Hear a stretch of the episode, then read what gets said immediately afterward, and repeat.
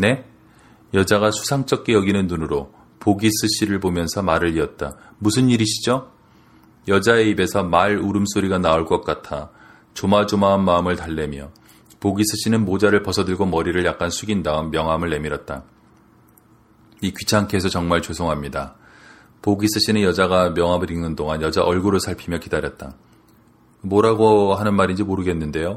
여자는 명함을 돌려주며 덧붙였다. 그런데 무슨 일이죠?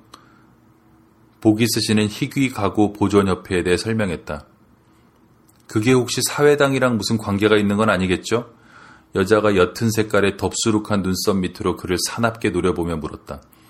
그때부터는 간단했다. 남자건 여자건 승마복을 입은 토리당원은 보기스 씨의 봉이었기 때문이었다. 보기스 씨는 2분 동안 극우 보수당에 대하여 정열적인 찬사를 들어놓은 뒤 다시 2분 동안 사회주의자들을 비난했다. 이제 결정적인 무기를 휘두를 차례였다. 그는 사회주의자들이 도입했던 유혈 스포츠 폐지 법안에 대해 특별히 언급하고 나서 여자에게 자신이 생각하는 천국이란 일요일을 포함하여 매일 아침부터 밤까지 지칠 줄 모르는 사냥개들 무리와 함께 여우, 사슴, 산토끼를 사냥하러 다닐 수 있는 곳이라고 덧붙였다. 보기스 씨는 말을 하면서 여자에게 주문이 먹혀들고 있다는 것을 알 수 있었다. 여자는 이제 누르스름한 거대한 일을 드러낸 채 생글생글 웃고 있었다. 보기스 씨는 소리치고 있었다. 부인, 간청하는데 제발 내 입에서 사회주의 이야기가 나오지 않게 해주십시오. 순간 여자가 크게 웃음을 터뜨리더니 거대한 붉은 손을 들어올려 그의 어깨를 강하게 쳤다. 보기스 씨는 뒤로 넘어질 뻔했다. 들어오세요. 여자는 소리치더니 말을 이었다. 무슨 일로 왔는지는 아직도 모르겠지만 일단 들어와요. 불행히도 또 약간은 놀랍게도 집안에 가치 있는 물건이라곤 하나도 찾아볼 수가 없었다. 황무지에서는 절대 시간을 낭비하지 않는 보기스 씨는 곧 핑계를 대고 집을 나왔다. 방문 시간은 모두 합쳐 15분도 걸리지 않았다. 딱 그 정도가 적당해. 그는 차에 다시 올라타 다음 장소로 출발하면서 혼자 그렇게 중얼거렸다. 이제부터는 모두 농가였다. 가장 가까운 농가는 도로를 따라 1km쯤 올라가야 했다. 목조로 뼈대를 세운 큼지막한 벽돌 건물로 상당히 오래된 집이었다. 아직 꽃이 지지 않은 아름다운 배나무가 남쪽 벽을 거의 덮고 있었다. 보기스 씨는 문을 두드렸다. 기다렸지만 아무런 응답이 없었다. 그는 다시 문을 두드렸다. 여전히 대답이 없었다.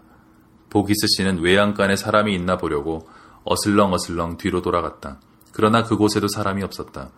보기스 씨는 아직 교회에서 돌아오지 않은 것이 틀림없다고 생각했다. 그래서 혹시 흥미를 끌만한 것이 있나 보려고 창문 안을 살피기 시작했다. 식당에는 아무것도 없었다. 서재에도 아무것도 없었다. 그는 다음 창문을 들여다보았다. 거실이었다. 그런데 그곳에 바로 코앞에 창문 옆에 오목한 것에 아름다운 물건이 있었다. 마오가니로 만든 반원형의 카드 탁자였다. 훌륭한 박판을 붙인 그 탁자는 1780년경에 만들어진 것으로 해플 화이트 스타일이었다. 아하, 보기스 씨는 소리를 내 중얼거리며 유리의 얼굴을 바짝 댔다. 잘했어, 보기스. 그러나 그것만이 아니었다. 그곳에는 의자도 있었다. 하나짜리 의자였다. 그가 잘못 본 것이 아니라면 의자의 품질은 탁자보다도 윗길이었다. 이것도 해플 화이트 아닌가. 오 아름다워라. 등받이 격자에는 인동 덩굴, 꼬투리, 장식 접시 등이 섬세하게 새겨져 있었으며 등나무로 엮은 앉는 자리에는 원형 그대로였고 다리는 아주 우아하게 비틀려 있었다. 뒤에 두 다리는 묘하게 바깥쪽으로 벌어져 있었는데 이 점이 의미심장했다. 절묘한 의자였다. 오늘이 가기 전에 저 예쁜 의자에 앉는 즐거움을 누릴 수 있겠군. 보기스 씨가 작은 소리로 말했다. 그는 의자를 사기 전에 반드시 한번 앉아보았다. 이것이 그가 가장 좋아하는 검사 방법이었다. 보기스 씨가 의자에 조심스럽게 엉덩이를 붙이며 탄력을 느껴보는 모습은 언제 보아도 흥미로웠다. 그는 그렇게 해서 세월로 인해 장부구멍과 열장 장부촉에 생긴 아주 미세한 수축을 전문적으로 정확하게 측정해냈다. 그러나 서두를 건 없어. 보기스 씨는 중얼거렸다. 나중에 돌아오면 돼. 오후가 텅 비어 있는데 뭐. 다음 농가는 밭 뒤편으로 좀 더 들어가야 했다. 보기스 씨는 차가 눈에 띄지 않도록 도로에 세워두고 곧고 좁은 길을 따라 600m 정도 걸었다. 그 길은 농가의 뒷마당과 이어졌다. 그는 다가가면서 생각했다. 이곳은 앞집보다 훨씬 작구나. 그래서 이 집에는 별 희망을 걸지 않았다. 집은 무질서하고 더러워 보였다. 헛간들 가운데 일부는 파손이 심했다. 마당 한쪽 구석에는 세 남자가 머리를 맞대다시피 하고 서 있었다. 한 남자 옆에는 줄에 묶인 큰 몸집의 검은 그레이 하운드가 두 마리 있었다. 남자들은 검은 양복에 목사 칼날을 단 보기스 씨가 다가오는 것을 보고 이야기를 멈추었다. 갑자기 몸이 굳어버린 것 같았다. 미동도 하지 않았다. 세 남자는 보기스 쪽을 바라보며 의심하는 눈길로 그가 다가오는 것을 지켜보고 있었다.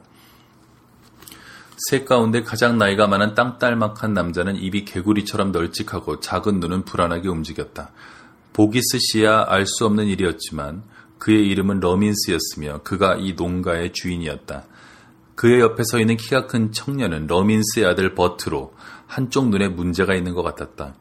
작은 키에 얼굴이 넓적한 남자는 클로드였다. 좁은 이마에 주름이 깊게 팬 클로드는 어깨가 엄청나게 넓었다. 클로드는 어제 러민스가 도살한 돼지에서 고기나 햄을 조금 얻을까 해서 찾아온 참이었다. 클로드는 러민스가 돼지를 잡았다는 사실을 알고 있었다. 돼지 잡는 소리가 밭 건너 저 멀리까지 들렸기 때문이었다. 그는 또 돼지를 잡으려면 정부의 허가가 있어야 하는데 러민스는 그런 허가를 받지 않았다는 것도 알고 있었다. 안녕하시오. 날씨 좋죠? 보기스 씨가 말했다. 세 남자 가운데 아무도 움직이지 않았다. 그 순간 세 남자는 똑같은 생각을 하고 있었다. 동네 사람은 아닌 것이 분명한 이 성직자는 그들의 일을 탐지하는 임무를 띠고 파견되었으며 찾아낸 사실을 정부에 보고할 것이라는 생각이었다. 보기스 씨가 말을 이어갔다. 아, 개들이 정말 이 아름답군요. 그, 저는 그레이하운드 경주에는 가본 적이 없지만 다들 아주 멋있는 경기라고 합니다. 여전히 아무런 대꾸가 없었다. 보기스 씨는 빠르게 눈을 움직여 러민스, 버트, 클로드를 훑어보고 다시 러민스에게로 눈길을 돌렸다. 그는 그들의 얼굴에 드러난 묘한 표정을 눈치챘다. 조롱과 도전, 그 중간에 어떤 것이었다. 비틀린 입꼬리에는 경멸이 걸려 있었고 코 주위에는 냉소가 어른거리고 있었다. 아, 대기 주인이신가요? 보기스 씨는 전혀 기죽지 않고 러민스에게 말을 걸었다. 무슨 일이요? 아, 성가식에서 죄송합니다. 더군다나 일요일에 말입니다. 보기스 씨는 명함을 내밀었다. 러민스는 명함을 들더니 얼굴에 바짝 갖다 댔다. 나머지 두 사람은 움직이지 않고 명함 쪽을 향해 눈알만 굴렸다. 그래, 무슨 일 때문에 온 거요? 러민스가 물었다. 보기스 씨는 그날 아침 두 번째로 희귀가구 보전협회의 목적과 이상을 상당히 길게 설명했다. 아, 우리한테는 그런 거 없어. 시간 낭비요. 러민스가 설명을 다 듣고 나더니 그렇게 말했다. 아, 잠깐만요. 보기스 씨는 손가락을 들어 올리며 그렇게 대꾸하고는 말을 이어나갔다. 얼마 전에 저 아래 그 서섹스의 늙은 농부도 그 나한테 바로 그런 말을 합디다. 하지만 결국 집 구경을 시켜주었을 때 내가 뭘 찾아낸 줄 아십니까? 부엌 한쪽 구석에 놓인 지저분해 보이는 낡은 의자였습니다. 그런데 그게 알고 보니 400파운드의 가치가 있는 물건이었다 이겁니다. 나는 그분에게 그것을 파는 방법을 일러주었고 그분은 그것으로 새 트랙터를 한 대 샀지요. 도대체 무슨 얘기를 하는 거요? 클로드가 대꾸하더니 덧붙였다. 세상에 400파운드짜리 의자가 어딨단 말이요? 보기스 씨는 태도를 흐트리지 않고 말을 받았다. 실례입니다만 영국에는 그 두 배가 나가는 의자도 많습니다. 그게 다 어디 있는 줄 아십니까? 전국의 농장이나 오두막에 처박혀 있습니다. 그 주인은 그걸 받침대나 사다리로 사용하고 있죠. 징이 박힌 장화를 신고 그런데 올라가 찬장 꼭대기에 있는 잼 단지를 꺼내거나 벽에 그림을 걸지요. 제 말은 조금도 틀림없는 사실입니다. 러민스는 편치 않은 표정으로 몸의 무게중심을 다른 발로 옮겼다. 그러니까 댁이 원하는 게 안에 들어가서 방 한가운데서도 둘러보는 것 뿐이라 이 말이요? 바로 그겁니다. 보기스 씨는 마침내 무엇이 문제인지 깨닫고 덧붙였다. 찬장이나 식료 품실 안을 들여다볼 생각은 조금도 없습니다. 가구를 보고 보물인지 아닌지 확인만 하면 됩니다. 그럼 우리 협회 잡지에 글을 쓸 수 있죠. 대개 속셈을 알겠군. 러민스는 작고 사악한 눈으로 보기스 씨를 뚫어져라 바라보며 말을 이었다. 내 생각에는 댁이 직접 그런 물건을 사려는 것 같소.